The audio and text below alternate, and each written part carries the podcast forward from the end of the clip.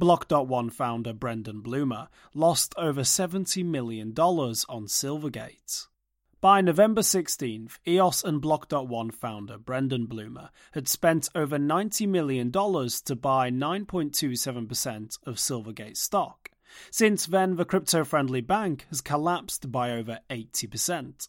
Blumer has personally lost at least $74 million. In a press release announcing Block.one and Blumer's investments, Blumer is referred to as a passive investor. Technically, the company Block.one owned a 7.5% stake in Silvergate as of November 16th.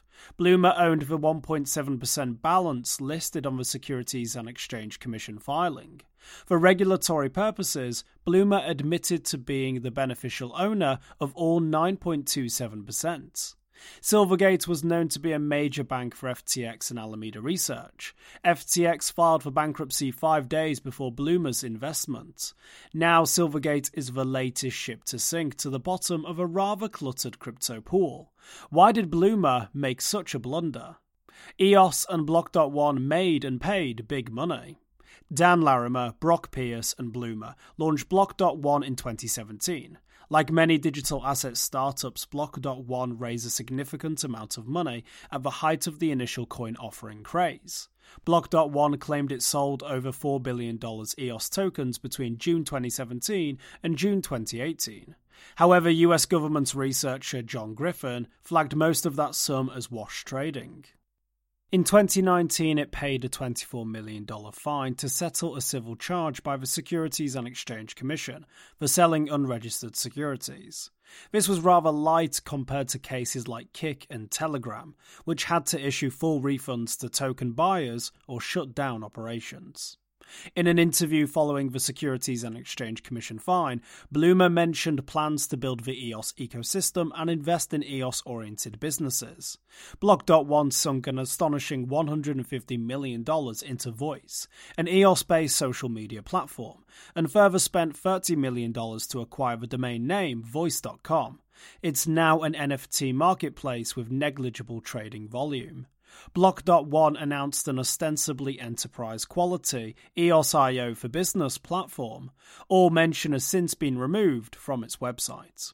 The company also faced legal challenges, including an investor lawsuit alleging that it conducted a fraudulent initial coin offering.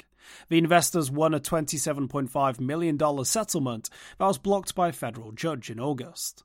District Judge Lewis Kaplan of the Southern District of New York questioned whether the US had jurisdiction, citing concerns about whether the token sales were primarily domestic transactions. Block.one was based in Hong Kong when it sold the tokens.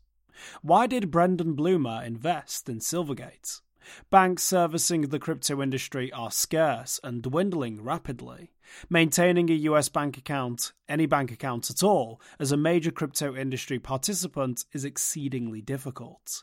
Silvergate Capital developed a reputation as a digital asset friendly bank, while so many others turned away customers. This reputation might have attracted Blumer's attention, even as Silvergate's biggest account holders, FTX and Alameda Research, were imploding. EOS started as a promising blockchain. Community members joked that it stood for Ethereum on steroids. By the end of 2021, EOS's value had declined from $10 to $4.40. Beyond a few popular apps, it was barely used.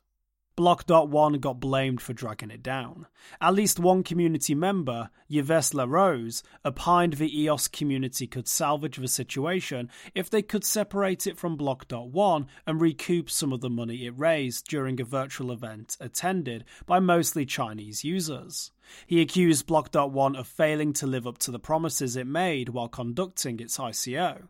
If Yves LaRose had addressed the EOS community more recently, he might have pointed to Block.one's and Blumer's ownership of a large stake in Silvergate Capital, of one example of the company straying from its promise to invest primarily in EOS based ventures. For more informed news, follow us on Twitter and Google News, or subscribe to our YouTube channel.